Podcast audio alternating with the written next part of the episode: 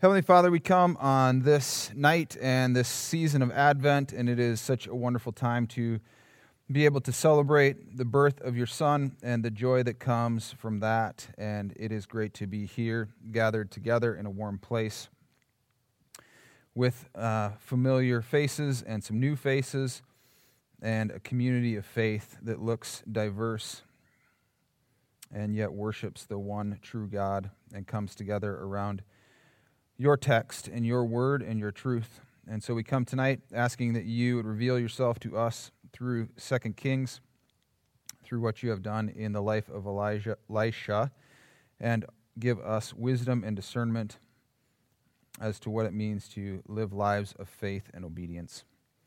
Be with our time tonight, Holy Spirit. Speak into our hearts and into our minds. Empower us and be with our discussions uh, that we may be gracious to one another, that we may be willing to share the truth that is going on in our lives and be open to what other people in our groups have to say. In Jesus' name, amen. All right, so it's good to be back. I was supposed to be here last week, and then I had um, some other commitments that required me to not be here. Um, so I was really disappointed because I was excited about last week, and then I'm equally as excited about this week. The interesting thing is, you remember last time I was here, I was very excited about that passage, um, and we're going to circle back and seemingly go over some similar ground that we went over last time I was here uh, in 1 Kings uh, chapter 17 in particular. So, to catch us up, Elijah um, is gone. Notice I said, I didn't say that he's dead, he's gone. Um, chariots of fire the whole thing. Um, and Elisha has come on the scene. As we saw last week, Elisha has some significant um, abilities. Hashtag she bear times two. Um, and so this week we're going to see some more stories from Elisha's life. The, the thing that we need to point out is that we are not looking chronologically at Elisha's life at this point. And so, chapter 4 and chapter 5 are not chronological in the sense that after this, then this, then this. It's more of a top, I guess it'd be like a top six, because we're really looking at six events in Elisha's life. But this starts, chapter 4 starts a section um, of kind of these greatest hits in Elisha's life. I just had some puppy chow over in the youth group it was delicious, but it's causing me to drool because I didn't get to finish it. and I did have some lefse after dinner. So, um, all right. So here we are in chapter 4, verse 1. Again, um, I have nothing against Max. I just feel like um, this is kind of short and choppy, so I'll, we'll just read the text. Uh, verse 1 Now the wife of one of the sons of the prophets cried to Elisha, Your servant, my husband, is dead, and you know that your servant feared the Lord, but the creditor has come to take my two children to be his slaves. And Elisha said to her, What shall I do for you? Tell me, what have you in the house? And she said, Your servant has nothing in the house except a jar of oil. Then he said, Go outside, borrow vessels from all your neighbors, empty vessels and not too few then go in and shut the door behind yourself and your sons, and pour into all these vessels. And when one is full, set it aside. So she went from him and shut the door behind herself and her sons. And as she poured, they brought the vessels to her. When the vessels were full, she said to her son, Bring me another vessel. And he said to her, There is not another. Then the oil stopped flowing. She came and told the man of God, and he said, Go sell the oil and pay your debts and you and your sons can live on the rest. So we get this instance of Elisha um, intervening for a widow. Now, we don't get it outright in the text, um, but there is great consensus that this individual, this um, widow, was married to Obadiah, who was one of the main prophets. If you remember back when the 50 or the 100 two groups of 50 prophets were hiding in the caves um, hiding so that they were not killed obadiah would have been the one that set them up in the caves. And so it's not that she's just any widow, she is a widow, as we are told, um, from a husband who was a servant of God or who was a man of faith. So that's going to play in a very important role. So she grew up with a husband, or grew up. She was married to a husband who was actively involved in faith. Religion was a big part of their life. Worshiping Yahweh was a big part of their life. And so she knows who Elisha is, and she knows the value that he has and the fact that he can do things for her uh, that certainly not other people can do, and that God can provide for her. So there's this interesting context that we need to be aware of about this woman. We also know that she has two sons. Now, it was very common in that day or in that time that you would, in essence, put your kids up for collateral in, an, in a debt situation. Now, if her husband was Obadiah and he was kind of on the run from the king, she would have needed to rely on credit and being in debt, believing that God would provide for her. And so now she is in a place where she cannot meet the needs of her creditor. And she is going to lose her sons, and her sons are going to go into slavery. And so she goes to Elisha, and he says, What are we working with? And she talks about this oil. Now, he makes it explicit to her that she is to go out and to get as many vessels or jars as she can. And he gives this little editorial, and not too few. And so she goes out and she gets them and she starts filling them up.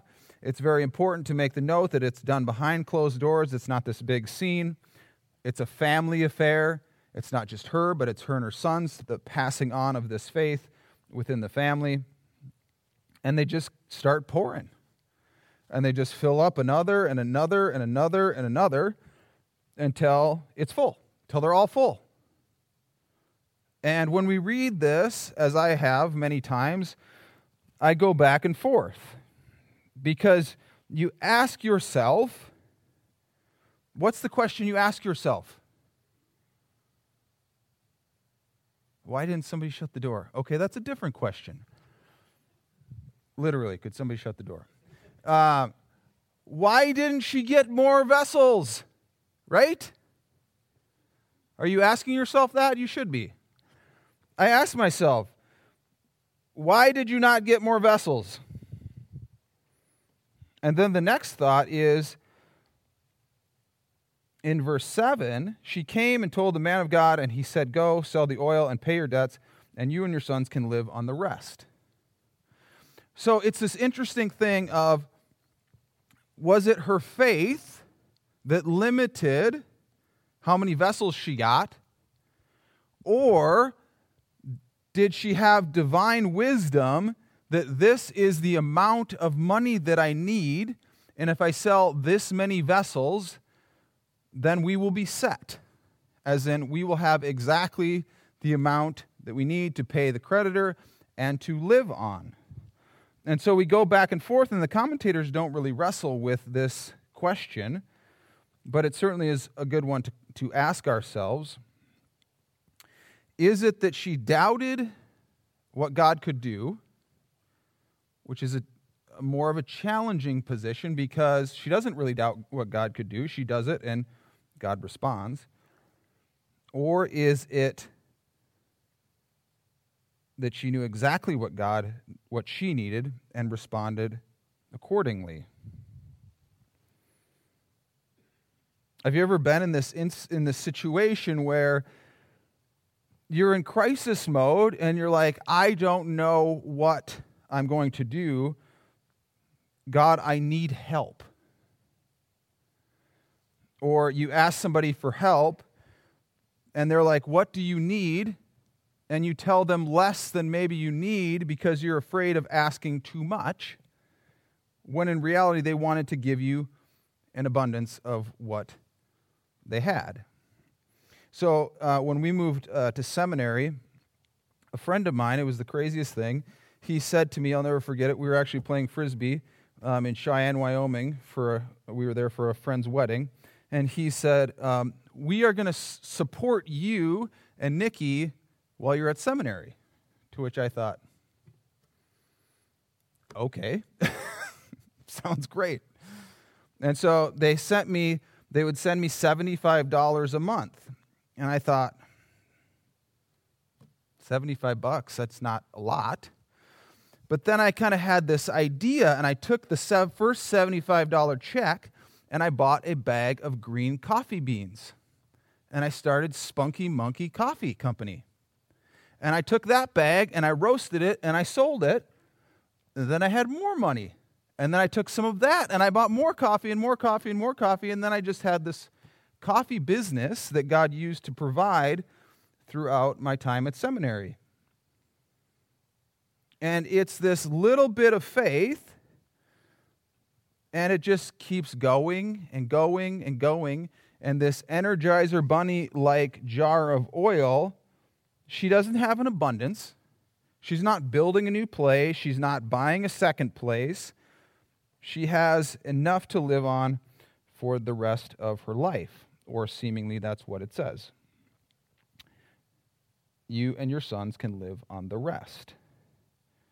But the important thing is she's in need. She goes to God or God's man, Elisha. He gives her an instruction and she responds accordingly. There's no questioning, there's no doubt, there's all these things, unless we believe that she doubted how much God could provide. And it's an interesting question with not a real clear answer. So we get another story. Now, when you see this one day, there's not a clear indication of what day that was. That's why this is not a chronological. Um, it's not like this widow story happens and then the next day um, the Shunammite woman happens, which I just realized in our questions we, we spelled Shunammite. Spell check must not have caught that one. We spelled Shunammite wrong. Uh, one day, verse 8, Elisha went on to Shunem, where a wealthy woman lived, who urged him to eat some food. Okay, so we have a contrast. We have a widow who's uh, desperate for money or for um, provisions, and now we have this wealthy woman. So whenever he passed that way, he would turn in there to eat food. And she said to her husband, Behold, now I know that this is a holy man of God who is continually passing our way. Let us make a small room on the roof with walls and put there for him a bed, a table, a chair, and a lamp, so that whenever he comes to us, he can go in there. One day he came there and he turned into the chamber and rested there, and he said to Gehazi, his servant, Call this Shunammite. When he had called her, she stood before him, and he said to and he said to him, so he Elisha says to his servant, Say now to her, See, you have taken all this trouble for us. What is to be done for you? Would you have a word spoken on your behalf to the king or the commander of the army? She answered, I dwell among my own people. And he said, What then is to be done for her? Gehazi answered, Well, she has no son, and her husband is old. He said, Call her. And when he had called her, she stood in the doorway. And he said, At this season, about this next this time next year, you shall embrace a son. And she said, No, my lord, O man of God, do not lie to your servant. But the woman conceived, and she bore a son about that time, the following spring, as Elisha had said to her. So we get this next story in the life of Elisha. And Elisha, this is a pretty common idea of the prophets passing down um, a particular route, whether they were going to Mar- Mount Carmel or not. Um, they would go down the same route, and she notices him again and again and again. And so she says, Hey, I bet this guy would like to have his own little Airbnb bonus room on top of our house. Pretty sweet. What we have to be aware of is Elisha doesn't go to her. She sees a need and she meets it. and it wasn't even exactly a need because Elisha seems to be doing just fine.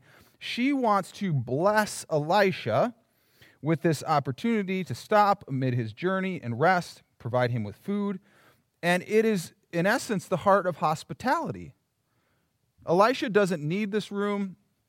He doesn't even really seem to need her food, but she sees a need for someone else and she provides for it. And it's not like, oh, here, I'll set up a tent on top of my roof and I'll get the extra um, bunk beds that our kids slept on. They don't have kids. And, you know, kind of the leftovers. She builds this brand new room, sets it up, gives him everything he needs. And so he decides uh, that what can we do for you? Now, the other thing that we need to be aware of is how he is communicating with her. Because she, she shows great reverence to Elisha, and the fact that he is this holy man of God. And so it is fairly common for her to communicate uh, through his servant. So she basically says, Hey, I, I really don't need anything. So, last story woman in great need with two sons, no husband. This story, woman not in need, no son, and a husband. And so Gehazi has this idea that he's going, what she, what we could bless her with is a child. Now, notice in verse 16, when Elisha says, At this season, about this time next year, you shall embrace a son. And what is her response? No, my Lord. O man of God, do not lie to your servant.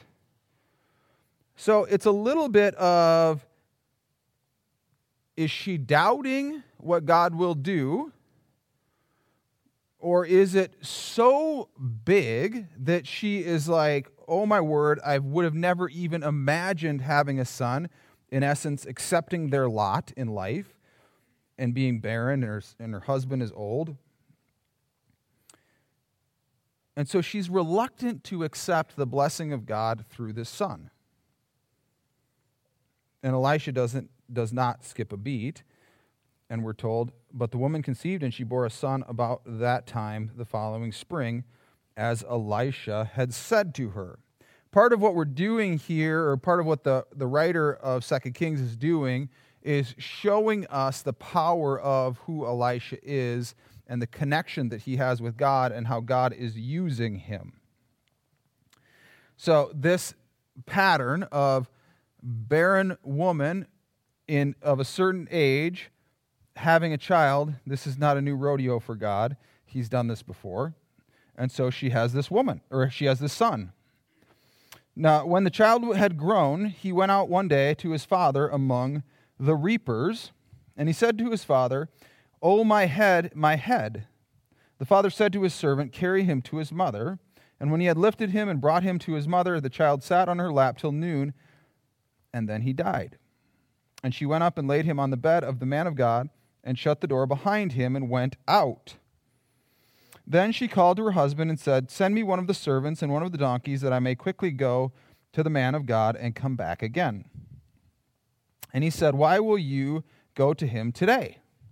It is neither new moon nor Sabbath. She said, All is well. Then she saddled the donkey, and she said to her servant, Urge the animal on.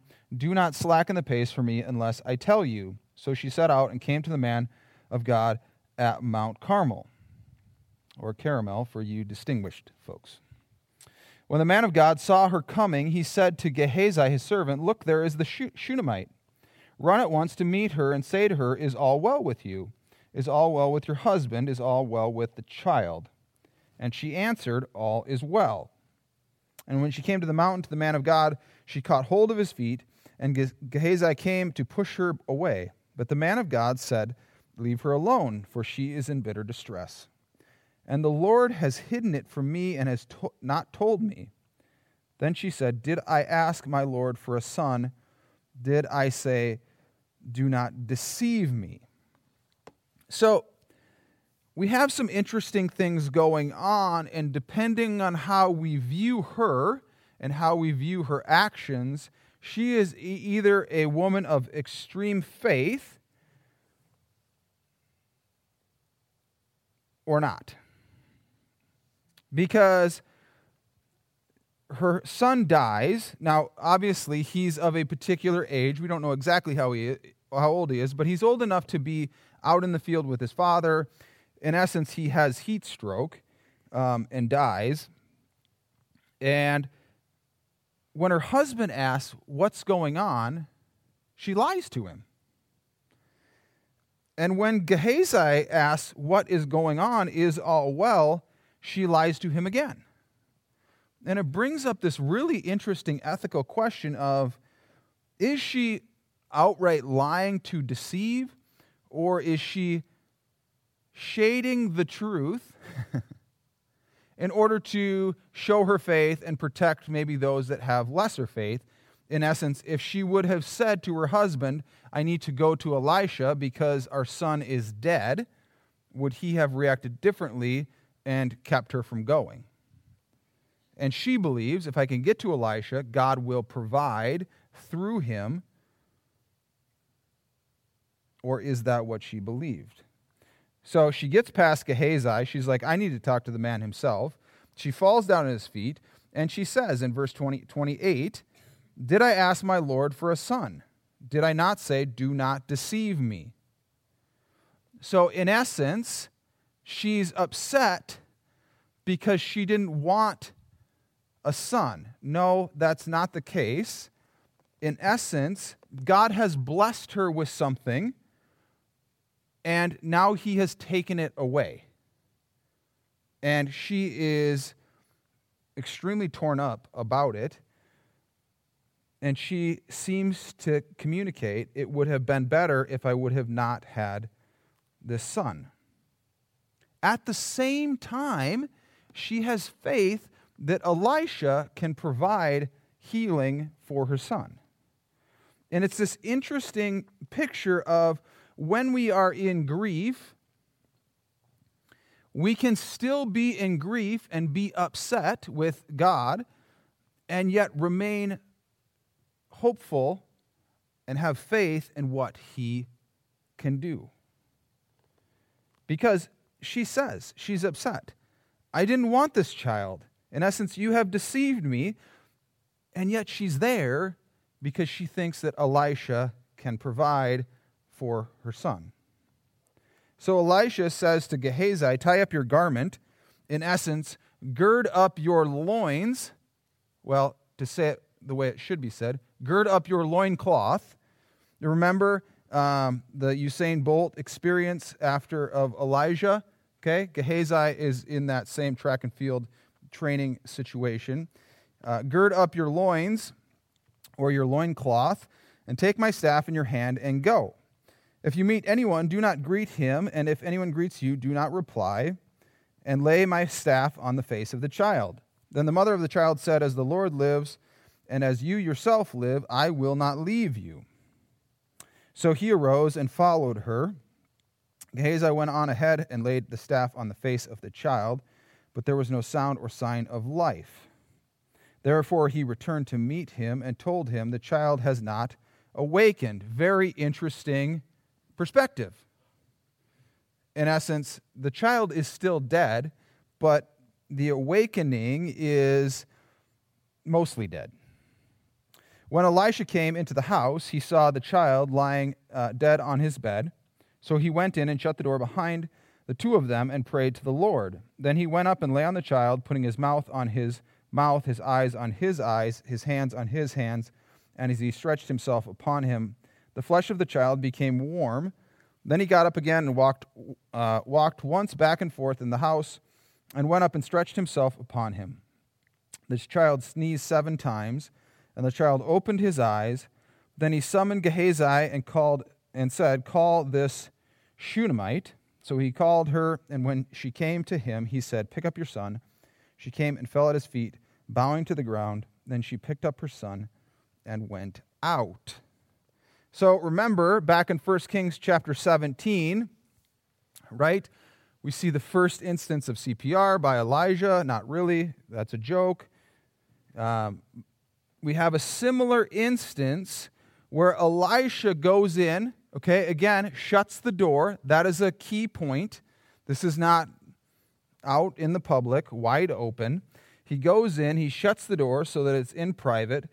He does this interesting thing where he, in essence, passes his breath um, to this boy. Why does the child sneeze seven times? We don't really know. But the whole point of this is that God is using Elisha and the faith of this woman to bring her son back to life. And there is some question around why, why was his servant not able to revive the child?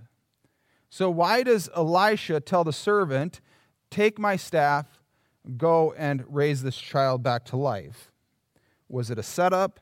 Did Elisha believe that God would use his servant? As we're going to see in chapter 5, Gehazi has some uh, interesting things about him going on. We can get tied up in all these little nitty gritty details, but the fact of the matter is, Elisha saves this boy's life. In essence, God blesses her with a son, unexpected, takes the blessing away, and then brings the blessing back.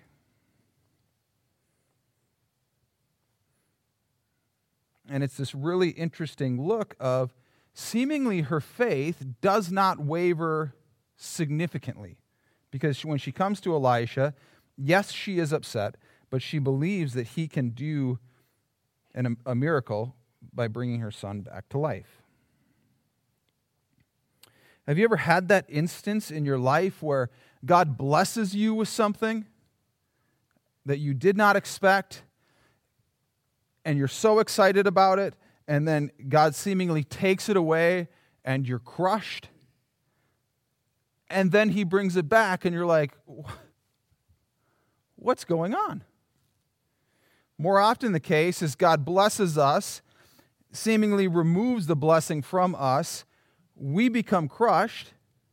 We get mad at God and then we never come back around, allowing for Him to bless us again. As I talked about uh, last time I was here, Nikki and I moved to New Mexico so that I can take this um, directorship at this camp. And I'm like, yes, God is blessing me. And we move down there, and then the lake is drying up in front of us. And in November, I'm supposed to go on this Cabela's elk hunt. Long story, I'll tell you some other time.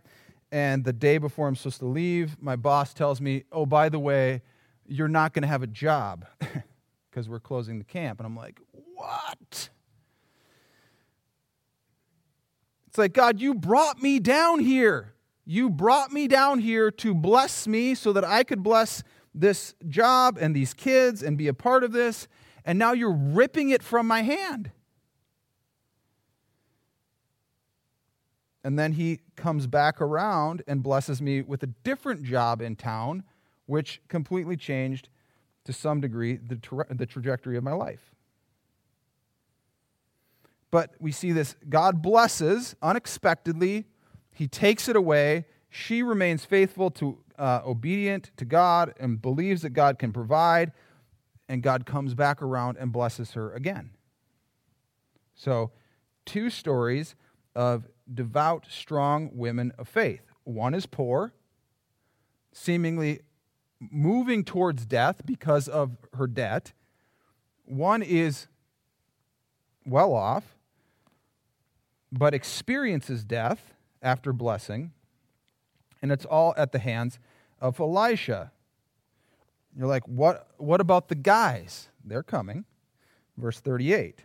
And Elisha came again to Gilgal, where there was a famine in the land. Again, this is a very ambiguous time reference. It's not, and then Elisha went to Gilgal. Chances are this reference is to the seven year famine that was taking place during um, Elisha's ministry.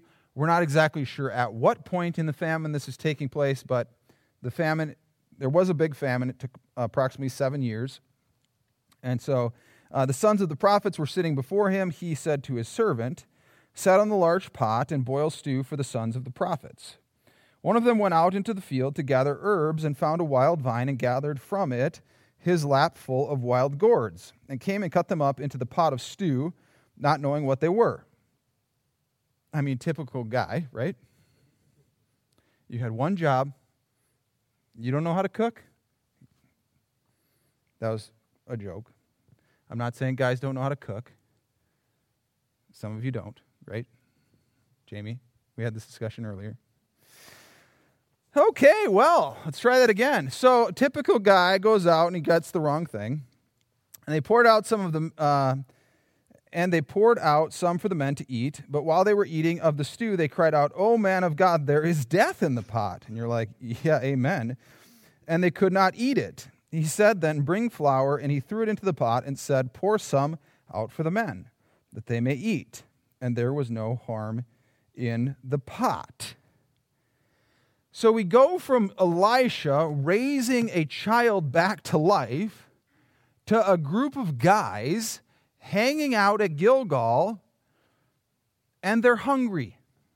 You're like, this seems to be a bit of a contrast. It's not that they're starving, it's not that they're going to die. They're hungry. There's famine in the land. Why is that important? Because the, the availability of produce and whatnot is limited. And the one guy goes out and he grabs these wild gourds that are known to grow, out, grow throughout the land that, that can produce death. like literally, they can poison you. And so, what does Elisha do? He's like, you know, Bobby Flay, give me some flour and I can fix this. And he throws some flour in the pot, and voila, delicioso. What does that have to do with Elisha. I mean, he's like saving a woman's life, saving kids from slavery, bringing kids back to life, and now he's fixing stew. A man came from. So there's this interesting thing that I was somewhat convicted about um, after I taught last time. We had the whole uh, pronunciation uh, education, Baal, not Baal. Well, Max pronounces it Baal, but other readers pronounce it Baal, so it's kind of potato potato. Um, a man came from Baal, Shalisha, bringing the man of God bread of the first fruits, 20 loaves of barley and fresh ears of grain in his sack. And Elisha said, "Give to the man, give to the men that they may eat." But his servant said, "How can I set this before a hundred men?" So he repeated, Give them to the men that they may eat, for thus says the Lord, they shall eat and have some left. So he set it before them, and they ate and had some left, according to the word of the Lord. Again, why is this important? Well, if there's a famine going on, and if there's first fruits to be had, which would be extremely rare during famine and drought, those are supposed to go to God. So we have this interesting story about these first fruits being brought to the men of God. And the guy's like, I don't have enough food.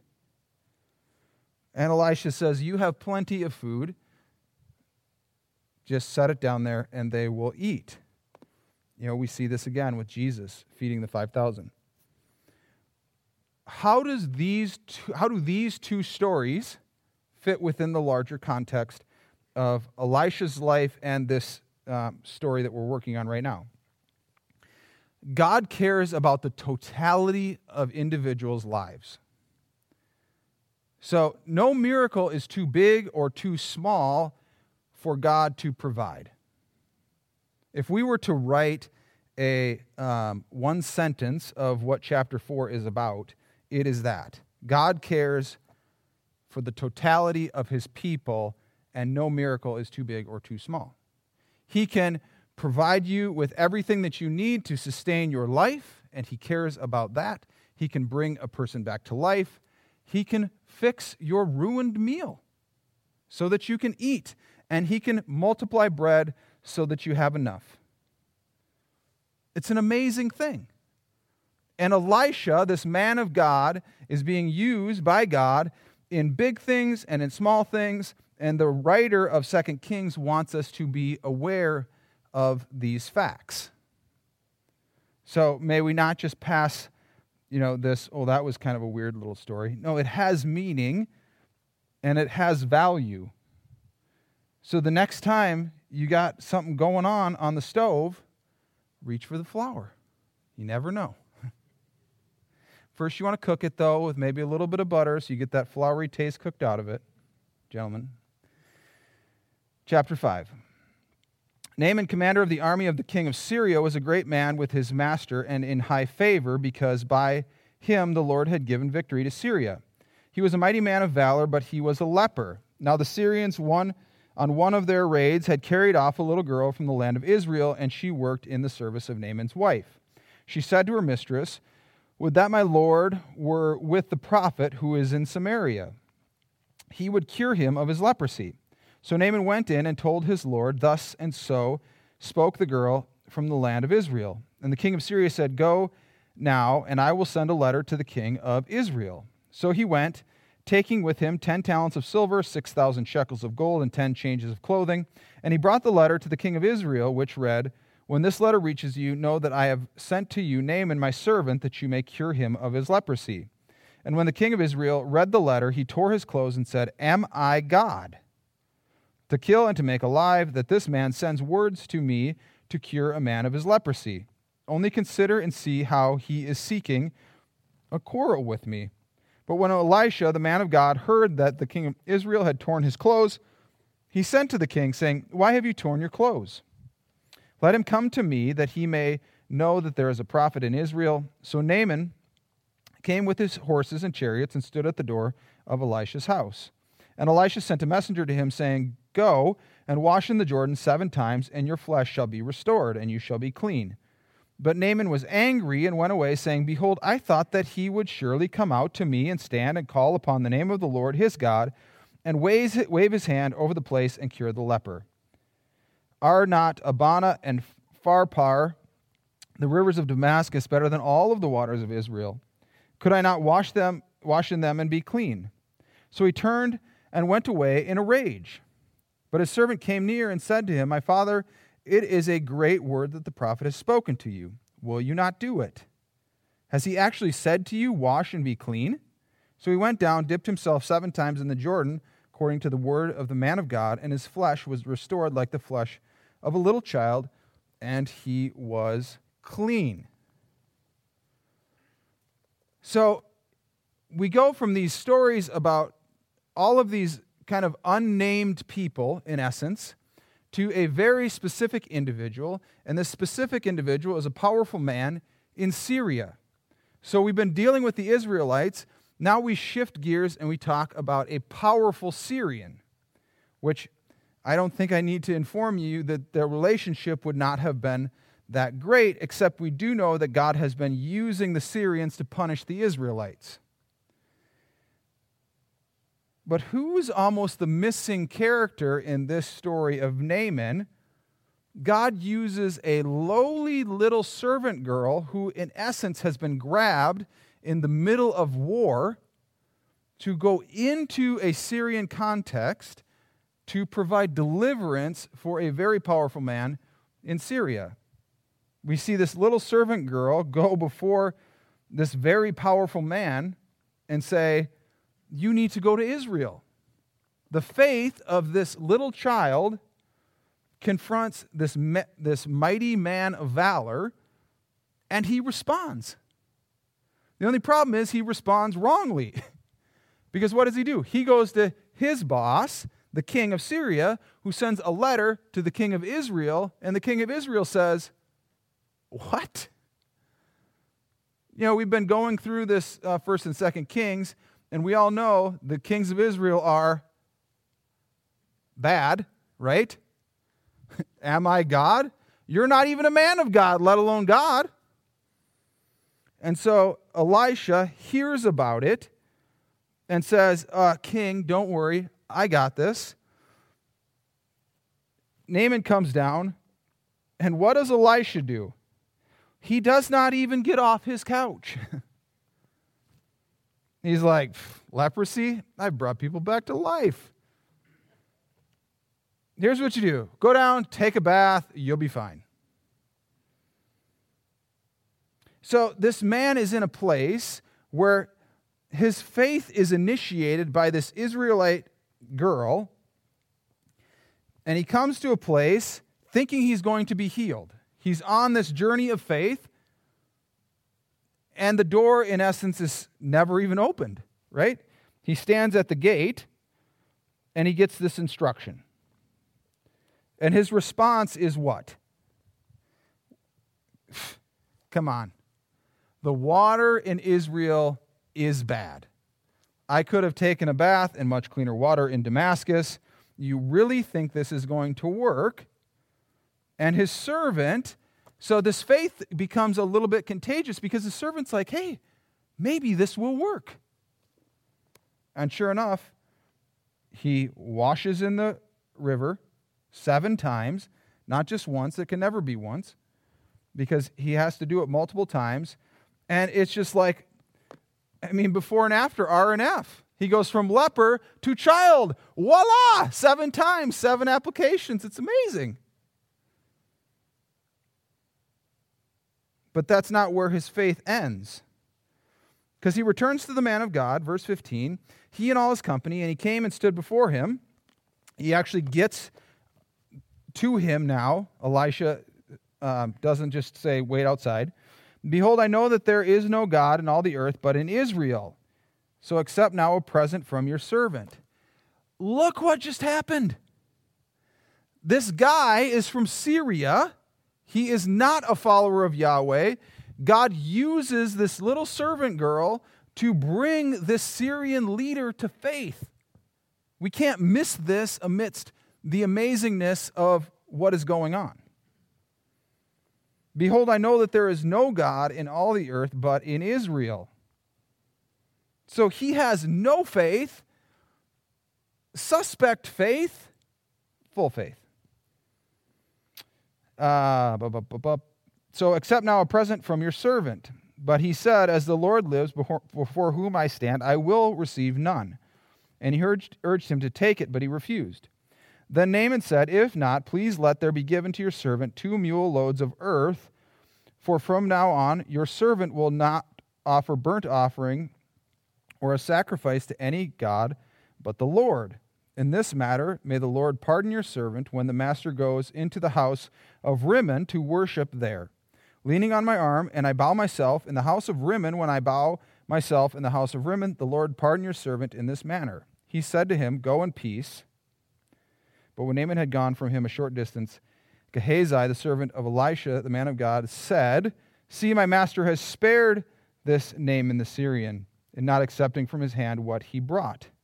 As the Lord lives, I will run after him and get something from him. So he doesn't understand how all of this works. Naaman doesn't understand how all of this works, and he thinks he needs to pay for the blessing that he has received from God, and he does not. And it's not that he doesn't uh, just leave and say, Well, I guess I'm set. He goes a step further and he says, Can I have some dirt from this place? Because I want to, in essence, set up my own church, my own altar back in Syria, so that I no longer have to worship this foreign God little g, I want to worship Yahweh. And when I go into worship this other God, may it be that I am not worshiping that God, that I am worshiping Yahweh. Sounds familiar, right? Dave, uh, Daniel, Shadrach, Meshach, and Abednego, all these people that are having to worship these other gods in these other places. He comes to this faith moment where his life has been forever changed and he says, I don't want to miss this. I don't want to lose this. And Elisha's like, Yeah, here's some dirt. And Gehazi, remember when he couldn't bring the boy back to life? We start to see this thing happen. Gehazi, the servant of Elisha, the man of God, said, See, my master has sp- spared this Naaman, the Syrian, in not accepting from his hand what he brought. I will run after him and get something from him. So Gehazi followed Naaman, and when Naaman saw someone running after him, he got down from the chariot to meet him and said, Is all well? Sounds like a familiar question, right? Same question that's asked uh, to the Shunammite woman. And he said, All is well. My master has sent me to say, uh, uh, There have just now come to me from the hill country of Ephraim two young men of the sons of the prophets. Please give them a talent of silver and two changes of clothing. And Naaman said, Be pleased to accept two talents. And he urged him and tied up two talents of silver in two bags and two changes of clothing and laid them on two of his servants. And they carried them before Gehazi. And when he came to the hill, he took them from their hand and put them in the house. And he sent the men away, and they departed. He went in and stood before his master, and Elisha said, Where have you been, Gehazi? And he said, Nowhere. Got busted. Your servant went nowhere. But he said to him, Did not my heart go when the man turned from his chariot to meet you? Was it a time to accept money and garments, olive orchards and vineyards, sheep and oxen, male servants and female servants? Therefore, the leprosy of Naaman shall cling to you and to your descendants forever. So he went out from that place, a leper, from his presence, a leper like snow. Gehazi is like, wait, wait, whoa. Maybe we can capitalize here, right? And does, does Elisha really need to know? I mean, it's not that big of a deal if I just skim a little bit off the top. And Elisha is like, you, you, just, you don't get it. It's not about the money or the garments or the olive orchards or the vineyards or the sheep or the oxen or the male servants or female servants. We are more than set. We don't need any of these things from any of these people. God blesses us, and there is nothing that we need in return. And so let you be a visible sign to the rest of the world that you cannot cheat God. And so Gehazi is, is stricken as a leper.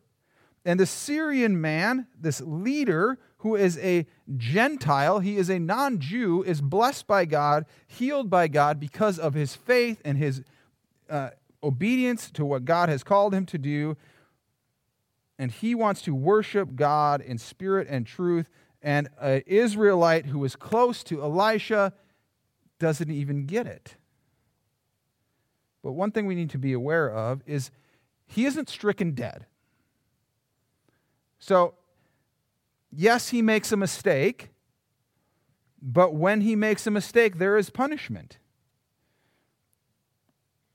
And there is visible punishment. There is a sign for him to, when he goes in and when he goes out, people will forever remember the sin that he has committed.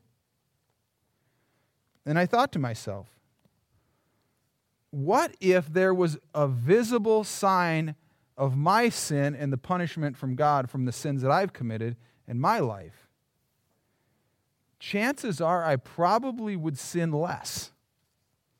Notice I said chances are, because oftentimes there is visible signs of our sin, but those also are visible signs of the hope that we have in being forgiven of those sins. That was a lot of talking.